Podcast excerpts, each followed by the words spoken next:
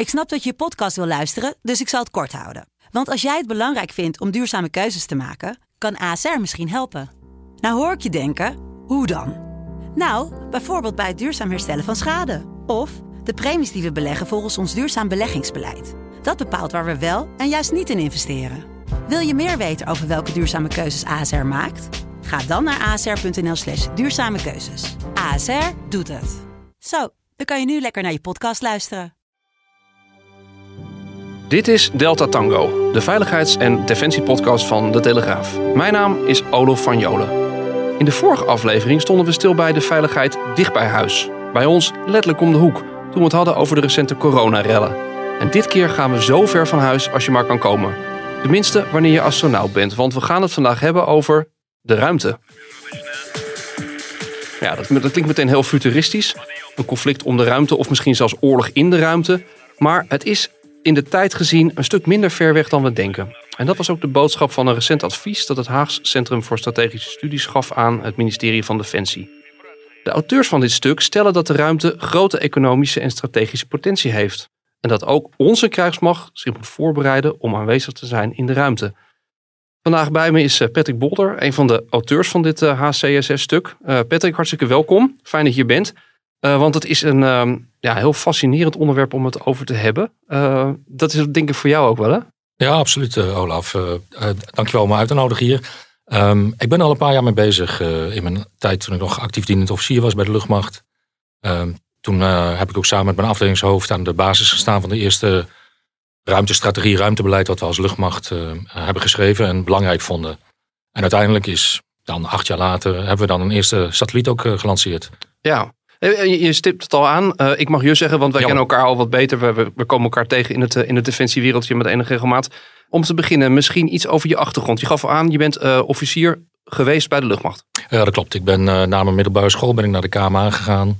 En eigenlijk altijd bij Defensie gebleven. Altijd bij de luchtmacht gebleven. Dus ik heb bijna 40 jaar volgemaakt. En afgelopen juli ben ik met functionele leeftijdsontslag gegaan, zoals het heet. Ja.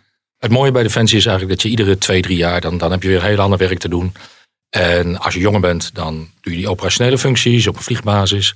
En als je wat ouder en rijper bent, dan gaat het wat meer over beleid en over plannen maken en over beïnvloeding van andere mensen die je nodig hebt om jouw beleid te kunnen uitvoeren. Ja, en in die laatste rol, hè, jouw laatste functie, dat was bij de Haags Centrum for Strategic Studies, of het Haagse Centrum voor Strategische Studies, zoals we het in Nederland gewoon zeggen.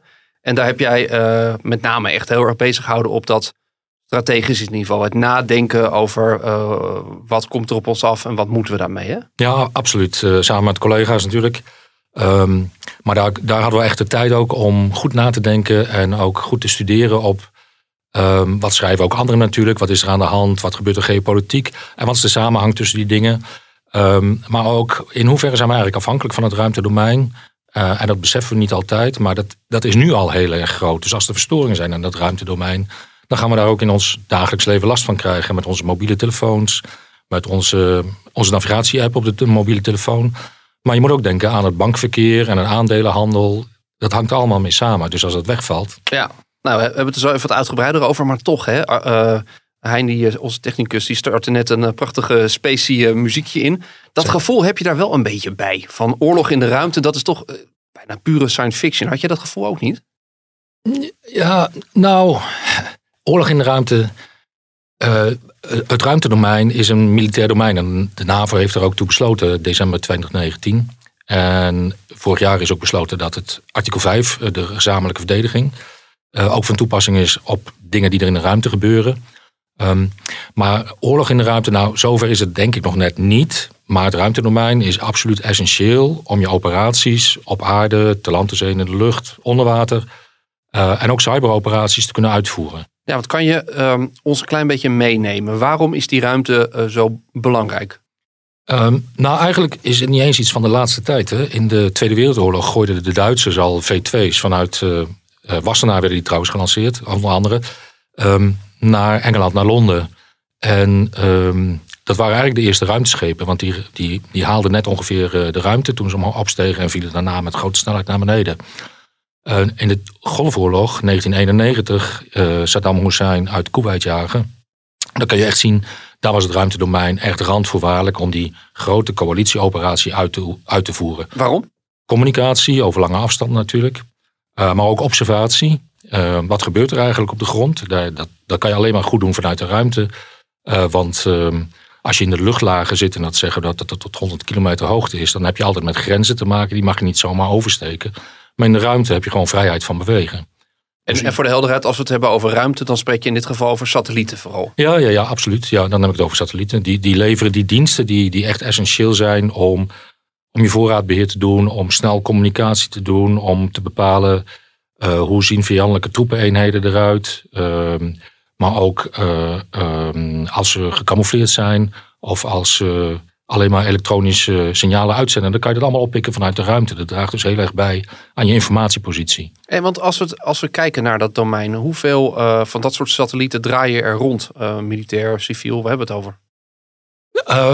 Rusland die had er 167, hebben nu 166, want ze hebben hun eigen raket kapotgeschoten. China heeft 140 of zo. Amerika die zit al boven de 250. En dat zijn dan puur de militaire satellieten. Zo. Als je het hebt over het totale aantal satellieten, werkzame satellieten, dat zit al gauw rond de 6000. Mijn hemel. En daar zitten inderdaad ook de satellieten tussen die wij spreken omroepen gebruiken om met een verslaggever aan de andere kant van de wereld te praten. Daar Absoluut. Zitten ook de satellieten tussen die wij gebruiken voor televisie. Alles dan wat communicatie. Meteorologie, ja zeker. Heel belangrijk. Ja, want als je dat beeld doortrekt, hè, hoe kwetsbaar is nu is die ruimte? En met name dan die satellieten die daarin rondcirkelen. Hoe kwetsbaar zijn die? Ja, we dachten altijd, die cirkelen daar hun rondjes en die doen een dingetje en daar hoeven we niet naar te kijken. Omdat satellieten ook heel belangrijk zijn om je militaire operaties uit te voeren, zijn er natuurlijk ook doelen geworden voor je tegenstander. Want als jij kunt zorgen dat je satellietinformatie niet meer kunt gebruiken, dan ben je wel blind en doof geworden. Dus die satellieten, die zijn wel degelijk bedreigd. En dat is eigenlijk ook al vanaf 1958, toen de eerste Russische Soyuz-satelliet de ruimte inging. Toen waren de Amerikanen al aan het nadenken van, vinden we dat wel goed eigenlijk, dat die zomaar over onze grenzen komt? En moeten we niet iets gaan ontwikkelen om satellieten ook de toegang tot ons gebied, tot de ruimte boven ons land eigenlijk te kunnen ontzeggen? En ik kan me zomaar voorstellen dat ze ook iets hebben ontwikkeld om die satellieten aan te pakken. Ja, absoluut. China, Rusland, India, Amerika natuurlijk. Iedereen is daarmee bezig om behalve satellieten in de ruimte te krijgen, ook te kijken hoe kan je satellieten die jou niet welgevallig zijn, weer uit de ruimte wegnemen. Ja. Of ze in ieder geval onbruikbaar maken in de ruimte. En want van wanneer dateren dan de vroegste, ik noem het maar, anti-satellietwapens? Ja, ergens al in de eind 60 jaren volgens mij. Heel snel al eigenlijk. Ja. En wat voor type wapens zijn dat? Wat moet ik me daarbij voorstellen? Ja, vaak zijn het raketten. Eigenlijk de meest bekende is een Amerikaanse F-15. Die ging heel hoog. Na take-off ging die heel hoog en die vuurde een raket af op een eigen Amerikaans satelliet. Het is nog nooit gebeurd, gelukkig maar, dat een land een satelliet van een ander land uit de ruimte heeft weggenomen. En die proefnemingen zijn altijd op eigen satellieten geweest tot nu toe, gelukkig maar. Maar tegenwoordig zijn het ook andere satellieten die, bijvoorbeeld de Russische Cosmos-satelliet, heeft laten zien dat ze in de buurt van Franse satellieten kunnen gaan cirkelen. Zogenaamde close proximity manoeuvres. Dus je gaat er heel dichtbij hangen. En dan kan je proberen die andere satellieten ook te beïnvloeden. Dus er zijn verschillende manieren om dat te doen. De ouderwetse methode is dan gewoon wat ze in het militaire domein noemen kinetisch. Dus met grof geweld proberen gewoon zo'n satelliet aan stukken te schieten. Ja, gewoon een stuk metaal er tegenaan. Zijn dat dan speciale raketten? Nee, je hebt natuurlijk wel een heel goede guidance systeem nodig. Dus hoe richt ik mezelf naar het doel? Want de ruimte is natuurlijk heel groot en een satelliet is relatief klein.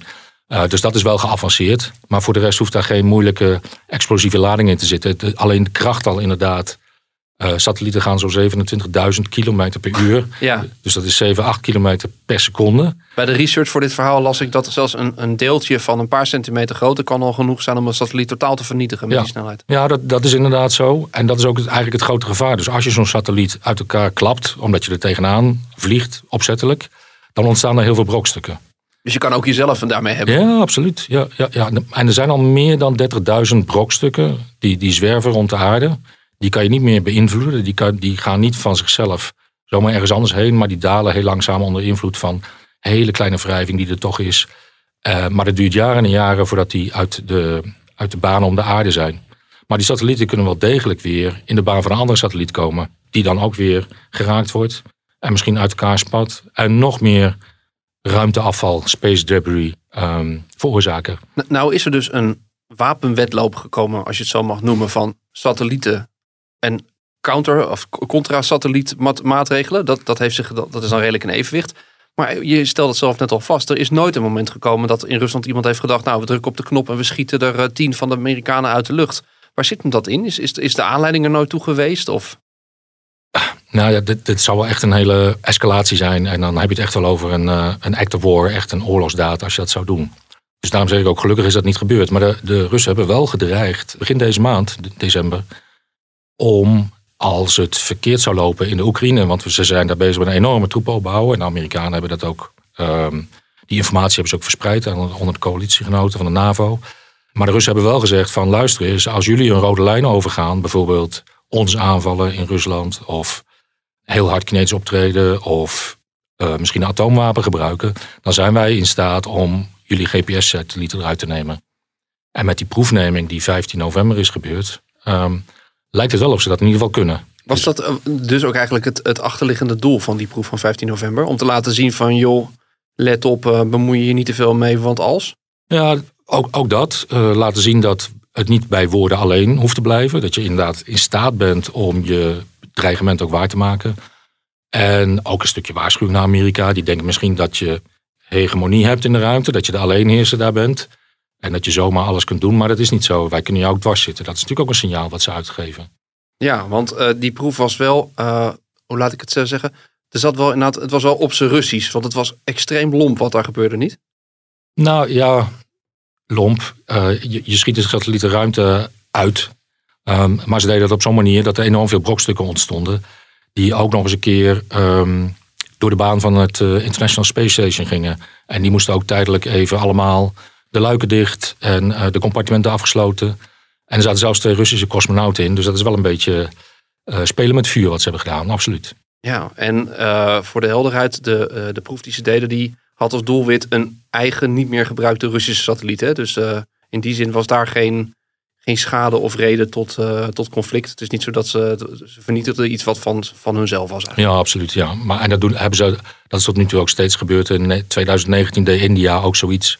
En je ziet dat steeds dat roept een heleboel verontwaardiging op. Een hoop boosheid, omdat je wel bijdraagt aan de hoeveelheid ruimteafval die je niet opruimt. Want die technieken zijn er nog niet, daar wordt wel onderzoek naar gedaan. Maar het is natuurlijk verschrikkelijk kostbaar om iets de ruimte in te sturen wat alles moet gaan opvegen op de een of andere manier. En zover is de techniek nog niet, want er wordt wel op gestudeerd. Nee. Nu zei je het al, die raketten zijn niet meer de enige manier waarop je een satelliet kan verstoren of zelfs misschien vernietigen. Ik kwam ook iets tegen over via elektromagnetische velden, dat je daar ook behoorlijk problemen mee kan veroorzaken. Ja, dat klopt. Als je met een gerichte microwave-straal een andere satelliet aanstuurt, hoge energie in het radiomagnetisch spectrum, dan kan je daar de binnenkant van die satelliet kan je gewoon verbranden als het ware. En dan schieten er geen brokstukken uiteen, maar die satelliet die cirkelt daar dan doelloos rond. Kan zelfs dat vanaf de aarde? Nee, vanaf de aarde is dat niet mogelijk. Waar de Chinezen wel mee bezig zijn, en wat ook in de ruimte mogelijk is, maar ook vanaf de aarde, is door satellieten met een hoge energie laserstraal aan te stralen. En dan kan je in ieder geval de sensoren, als het optische sensoren zijn, die kan je dan blind maken. Want die hoge energie op zo'n chip die beelden ontvangt, ja, dan verbrandt die chip ook van binnen. En dat is wel, ik denk dat de Chinezen dat inmiddels wel kunnen. Is wel heel erg moeilijk, want je moet een hele hoge energiebundel naar boven sturen en dan precies op die satelliet. Maar de Chinezen gaan heel hard op dat gebied, op spaceontwikkelingen. En nou had je het er net al even over, maar het blijft natuurlijk wat abstract. Als we het scenario zouden volgen, hè? Je noemde het zelf, in combinatie met Oekraïne, is heel interessant. Er komt daar een conflict. En dit is een middel wat de Russen aangrijpen om duidelijk te maken van, ik wil het echt niet. En wij spreken, ze schieten 10 Amerikaanse satellieten uit de lucht. Wat gebeurt er? Wat zijn de gevolgen voor de VS? Nou, nee, niet alleen voor de VS, voor de hele wereld eigenlijk. Als het gaat om GPS-satellieten. Waar we het nu toe over hebben gehad, zijn eigenlijk satellieten in low Earth orbit, de lage baan, tussen de 500 en de 1500 kilometer boven het aardoppervlak. Waar de GPS-satellieten, die zitten 20.000 kilometer. Dus die zitten wel een stukje verder. Maar het moeilijkste is eigenlijk om de zwaartekracht van de aarde te ontsnappen. Als je eenmaal rond die 1000 kilometer bent, is die andere 19.000 kilometer is niet meer het grootste probleem. Als je die satellieten eruit haalt, dan wordt je GPS-signaal minder zuiver. Maar wat er met het GPS-signaal wordt meegestuurd is ook een timing-signaal. Om te zorgen dat alle klokken overal in de wereld op het juiste moment 12 uur slaan. Met het timing-signaal hangen een heleboel betalingsverkeer samen. Is ook nodig om telefoniesignalen uit te lijnen. En ook een militaire communicatie die doet aan frequency springen om te zorgen dat communicatie veilig is. Die is dan ook scheef, zeg maar. Waardoor je ook militaire communicatie heel moeilijk gaat doen. Nou, als burger zullen wij merken dat bijvoorbeeld ons pinapparaat in de Albert Heijn het niet meer doet. En dan zegt de cashier van, gaat u maar even geld halen. Maar ja, dan loop jij om de hoek. Die doet het ook niet. Die doet het ook niet. Nee. Maar ook de hele aandelenverkeer. En dat gaat echt razendsnel. Dat handelen tegenwoordig gaat het allemaal computers. Daar zit bijna geen mens meer tussen. En het is precies het timingsignaal die bepaalt tegen welke koers een aandeel is. Dus als je even te laat bent, kan dat enorm veel geld kosten. Als het timingsignaal af is, zeg maar vals is, dan kloppen die transacties ook niet meer. Dan verliezen mensen het vertrouwen in de beurs en dan krijg je een beurskrach. En dat is ook niet zo best voor onszelf. Eigenlijk onze hele vitale infrastructuur is verknoopt met het GPS-systeem, ja, met die satellieten. Ja, absoluut. Ja, ja. En dat is ongelooflijk kwetsbaar. Is daar ook niet aan gedacht met een soort verdedigingsstrategie? Nou, kijk, een GPS-constellatie, dat zijn een stuk of 36 tot 40 satellieten. En je hebt ze niet allemaal nodig om die precisie te doen. En er zijn er net weer 2 nieuwe gelanceerd deze week om ouderen te vervangen. Je ziet ook dat er wel aan hardening wordt gedaan. Kunnen ze beter beschermen. Maar ze zitten daar eenmaal en je kan niet zomaar even een uitwijkmanoeuvre maken. Want die banen die satellieten draaien, die is wel belangrijk dat je er steeds minimaal 3 of 5 vanaf de aarde in beeld hebt om die zuiverheid van het signaal te garanderen. Dus het is niet zo dat dat heel makkelijk te voorkomen is, nee. En misschien zijn we ook wel, we zijn er te veel gemakkelijk van uitgegaan dat die dienst gewoon geleverd wordt, zonder ons te beseffen van hoe kwetsbaar we eigenlijk zijn als die dienst wegvalt. Nee, want het is eigenlijk best raar dat er wel wapens werden bedacht om die dingen aan te kunnen pakken, maar dat er dan nog niet een consistente strategie was, een soort counter-satellietwapenstrategie. Ja, dat zou je kunnen zeggen, maar GPS is natuurlijk heel belangrijk een militair middel, maar ook in ons burgerleven kunnen we eigenlijk niet meer zonder. En ik denk dat iedereen er eigenlijk vanuit is gegaan dat iedereen afhankelijk is van die GPS-satellieten, maar we hebben nu ook al de Chinese Baidu-constellatie die eigenlijk dezelfde diensten levert. Die is ook al actief. Europese Galileo, ja, precies, ja. De Russische GLONASS. Dus er zijn al 4 systemen die diensten leveren. Maar in Nederland hangen we nog wel heel erg, en zeker aan de militaire kant, heel erg vast aan het GPS-systeem. Ja. En nu in het stuk stippen jullie ook een andere wezenlijke element aan van die ruimte als militair relevant gebied. Namelijk dat jullie zeggen van ja, het is niet alleen de plek waar die satellieten rondcirkelen en met een bepaalde kwetsbaarheid die je net omschreef eraan vast. Die ruimte die zou ook wel eens een hele andere rol kunnen gaan spelen de komende jaren. Grondstoffen op aarde die raken een keer uitgeput. Of het wordt heel duur om ze uit de aarde te halen. Of het is heel erg milieuvervuilend. Dus er gebeurt ook wel degelijk onderzoek inderdaad naar, kunnen we ook grondstoffen uit de ruimte halen? Asteroïden zijn niet zo heel ver weg. In ruimtetermen gesproken dan. En kan je die ook niet gebruiken om daar zeldzame metalen vandaan te halen. Dus ook dat onderzoek loopt heel snel ook. Maar je ziet dat daar eigenlijk ook een beetje het probleem is van van wie is het nou eigenlijk? Er is bijzonder weinig regelgeving over wat je in de ruimte wel en niet mag doen. Er is 1 belangrijk VN-verdrag uit 1967 en die zegt je mag de ruimte alleen maar voor vreedzame doeleinden gebruiken en je mag geen massavernietigingswapens in de ruimte stationeren. Daar kan je op allerlei manieren omheen komen door geen wapens te stationeren, maar door wapens op een soort space shuttle-achtig toestel te zetten. En dan stationeer je ze niet in de ruimte, maar je lanceert ze vanaf de aarde. En je kan daar langdurig in de ruimte blijven. Dus het gaat ook heel erg om de terminologie. En wat dat betreft is de ruimte eigenlijk ook niet te onderverdelen in een civiel ruimtedeel of een militair ruimtedeel. Alles hangt met elkaar samen en ontwikkelingen die er zijn, die kan je civiel en militair gebruiken. Dus ook die grondstoffen, die hebben wij nodig voor onze accu's, voor onze auto's, maar ook voor onze hoogwaardige wapensystemen. En zo zie je dat die competitie eigenlijk niet te scheiden is in een civiele en een militaire competitie. Ja, het lastige is natuurlijk dat du moment als ergens belangen zijn, dan ligt ook een belangenconflict op de loer. Ja, dat is altijd zo. En zeker waar het om zeldzame metalen gaat of zeldzame grondstoffen, dan zijn die belangen nog groter. Nou, kijk ook naar wat China doet in Afrika. Die halen daar een heleboel grondstoffen uit om te zorgen dat hun economische positie sterker wordt. Nou, als je niet meer in Afrika kunt komen of wilt komen, of het is uitgeput, dan moet je toch op een andere manier je economische positie stevig houden. En de ruimte is daar wel degelijk een middel voor. En dat zeggen de Chinezen ook zelf, dat ze daar heel hard onderzoek naar doen. Een spaceway naar de ruimte, een highway naar de ruimte, om te zorgen dat je spullen die je daar wint ook op een makkelijke manier naar de aarde kunt krijgen. Ja, ook dat klinkt natuurlijk voor mensen enorm science fiction in het. Het zal heel erg heel science fiction overkomen. Ja. Maar hoeveel jaar weg zou dat kunnen zijn dat we dat gaan doen? Nou, toevallig was ik van de week net iets te lezen. En de Chinezen willen dat in 2050 kunnen. Ja, dat is toch echt heel dichtbij. Dat lijkt ver weg, maar dat is heel dichtbij. Maar dat past ook helemaal in hun filosofie. Dat ze in 2049 zijn ze, 100 jaar is het dan de Chinese Republiek. De communistische Chinese Republiek. En dan willen ze het machtigste, het grootste, het sterkste, het rijkste land op aarde worden. En je ziet dat alles wat ze doen op allerlei gebieden, militair en ook in de ruimtevaart, civiel en militair, alles is erop gericht om dat te bereiken. Ja, nu wordt er in die studie die jij geschreven hebt met een aantal collega's toch heel nadrukkelijk ook aangegeven hoe belangrijk die ruimte dus is. En jullie staan ook absoluut niet alleen daarin, hè? Want internationaal gebeurt er al van alles wat onderstreept dat inderdaad een belangrijk domein is. Ja, nou ja, alle grote landen die zijn er natuurlijk mee bezig om te kijken, kan ik nu mijn plekje veroveren? Want het is wel een domein, zeker die lage baan waar we het over hadden, tussen die 500 en die 1500 kilometer.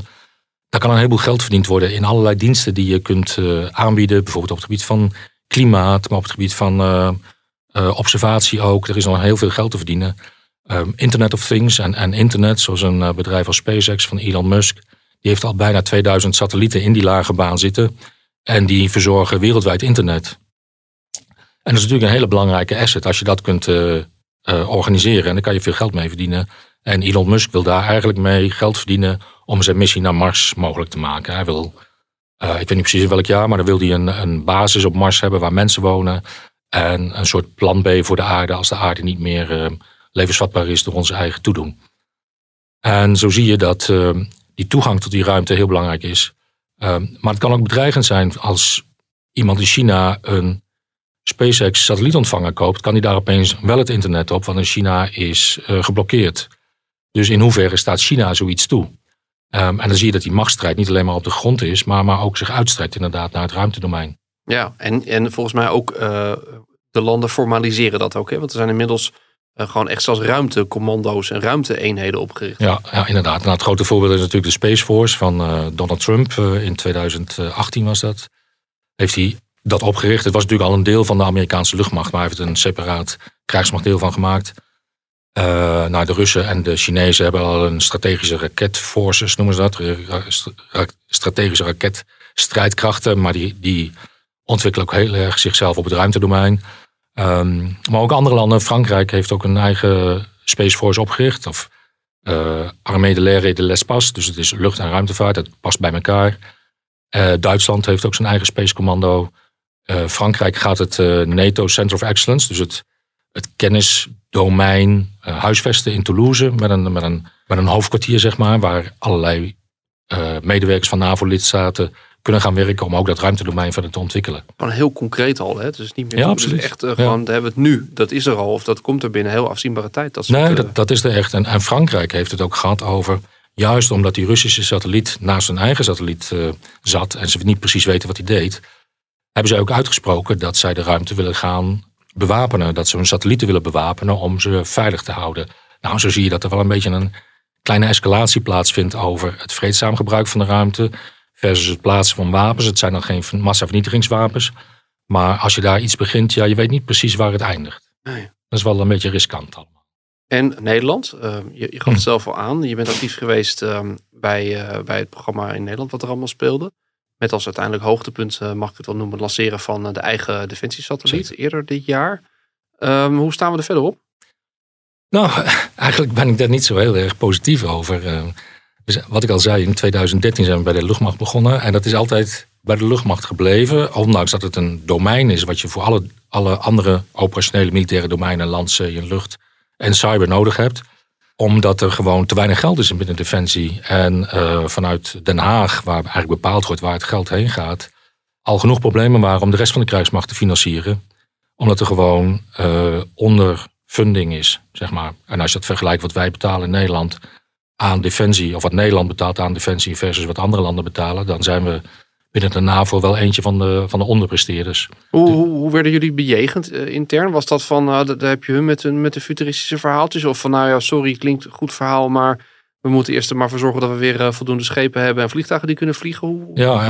Nou, in het begin heel sceptisch inderdaad. Van als de luchtmacht dat wil, dan moet ze dat vooral zelf doen. Terwijl de luchtmacht wel had van, ja, maar we doen het niet voor onszelf. Hè? Het is een domein wat natuurlijk bij ons past, want het is een verlenging van het luchtdomein. Maar het gebruik van het ruimtedomein is essentieel voor alle militaire operaties, wat ik al eerder zei. Maar omdat er gewoon geen geld voor is weggezet binnen het defensiebudget, is het ook altijd bij de luchtmacht gebleven. En de luchtmacht is er niet eens voor gecompenseerd. Dus de commandant van de luchtstrijdkrachten heeft bepaalde dingen minder moeten doen die hij misschien ook had willen doen, juist om hier ruimte voor te maken. En dat is nog steeds zo. Hij heeft een aantal poppetjes heeft hij in het Space Security Center gezet, zoals die afdeling heet. En dat zijn nu maar 7 man, dus het is heel klein. Maar die moet hij wel ergens weghalen in zijn eigen organisatie. Hè. Er is niet door de minister van Defensie gezegd van, beste baas van de luchtmacht, jij moet hier iets aan doen en jij krijgt hier zoveel geld voor. Nee, de commandant van de luchtstrijdkrachten heeft zelf moeten zoeken naar geld om dit mogelijk te maken. En dat is natuurlijk al heel slecht eigenlijk. Want als er tegen hem gezegd wordt van, je moet meer vliegtuigen leveren, je moet meer helikopterondersteuning. En je vrachtvliegtuigen zijn verouderd. Dat hebben we gezien met de evacuatie na de val van Kabul. Viel een van de oude C-130 Hercules al uit. Dan kan hij daar niet meer geld aan space geven. Dus dat knelt enorm. En dat komt omdat we ook geen militair beleid hebben eigenlijk op centraal niveau van het ministerie zelf over wat wil je nu met het ruimtedomein. Maar er wordt nu geschreven aan een studie, heb ik begrepen. En de nieuwe minister van Defensie, nou, wie het is weten we nog niet. En we weten ook niet wanneer die op het bordes staat. Maar die komt met een reactie en die komt dan met zijn beleidsagenda aan deze. Nou, er ligt al heel lang een beleidsagenda eigenlijk klaar. Maar onder druk van te weinig geld en het demissionair zijn van het kabinet is dit project controversieel verklaard. En komt er dus niet verder. Maar de ontwikkeling in de ruimte staat niet stil. En de geopolitiek staat niet stil. En de veiligheidssituatie die verandert. Maar je ziet niet alleen binnen Defensie, ook voor de rest van Nederland. Als je gaat kijken over het ruimtevaartbudget wat Nederland heeft. Ook dat is heel erg laag. We zijn met deel aan de ESA. Dat zijn 19 Europese landen. En ook daar scoren we heel erg laag. Terwijl we wel gastheer zijn van het ESA-hoofdkantoor in Noordwijk. Ja, precies. Ja. En ik zie dus eigenlijk een beetje een gebrek aan strategie, aan visie binnen opeenvolgende kabinetten overigens over wat willen we nu met het ruimtedomein. Het nadeel van dat lage geld wat wij aan de ESA uitgeven betekent ook dat we heel weinig opdrachten vanuit de ESA krijgen, terwijl we een hele mooie space sector in Nederland hebben. Ja, maar dat was een beetje wat ik er vervolgens bij dacht, dat je denkt van, nou ja, klein landje, we kunnen niet alles mannen, we kunnen niet overal verstand van hebben, maar dat is dus niet helemaal waar, hè? Nee, we hebben hele mooie industrieën, we hebben goede kennisinstituten. Die BRIC-2 van de luchtmacht, die is... De satelliet. Die satelliet, ja. Sorry. Ja. Die is ontworpen als behoefte van de luchtmacht in samenwerking met de TU Delft. En Alair heeft daar belangrijk aan meegestudeerd. Die doet de hele technische integratie en de besturing. En Isis Space, dat is een vrij klein bedrijf, dat is uit de TU Delft als start-up begonnen. Die heeft de bouw gedaan. Dus zo zie je dat het helemaal in Nederlandse handen is. En dat is toch hartstikke mooi als je daar meer geld in kunt investeren. En dat je die ontwikkeling verder opzet. En dat is geld wat direct in de Nederlandse economie terugkomt. Dus wat mij betreft, mooier kan je het niet hebben. Ja, dus het is... dat was ook een beetje de strekking, hè, van jullie advies met het HCSS. Van joh, kijk hier nou breder naar. Zie het als een kans en niet als een bedreiging. Niet als een probleem. Ja, en maakt dat defensie-ruimtebeleid ook onderdeel uit van een groot beleid over wat wil je nou met de ruimte doen. Want wat ik al zei, je kan het niet echt splitsen. En ontwikkelingen die je... Technische ontwikkeling op het ene vlak kan je ook op het militaire vlak gebruiken. En zorg ervoor dat je met je ruimtebeleid binnen Defensie deel uitmaakt van een grote nationaal beleid. Waardoor je ook die financiële paragraaf goed kunt vullen. En daarmee ook onze eigen industrie goed kunt bedienen. En onze eigen kennisinstituten. Want die zijn behoorlijk goed op dat gebied. Ja. Ik heb in de loop der jaren geleerd dat je in militaire termen nooit moet spreken van een probleem. Maar je moet het hebben over een uitdaging. Hè?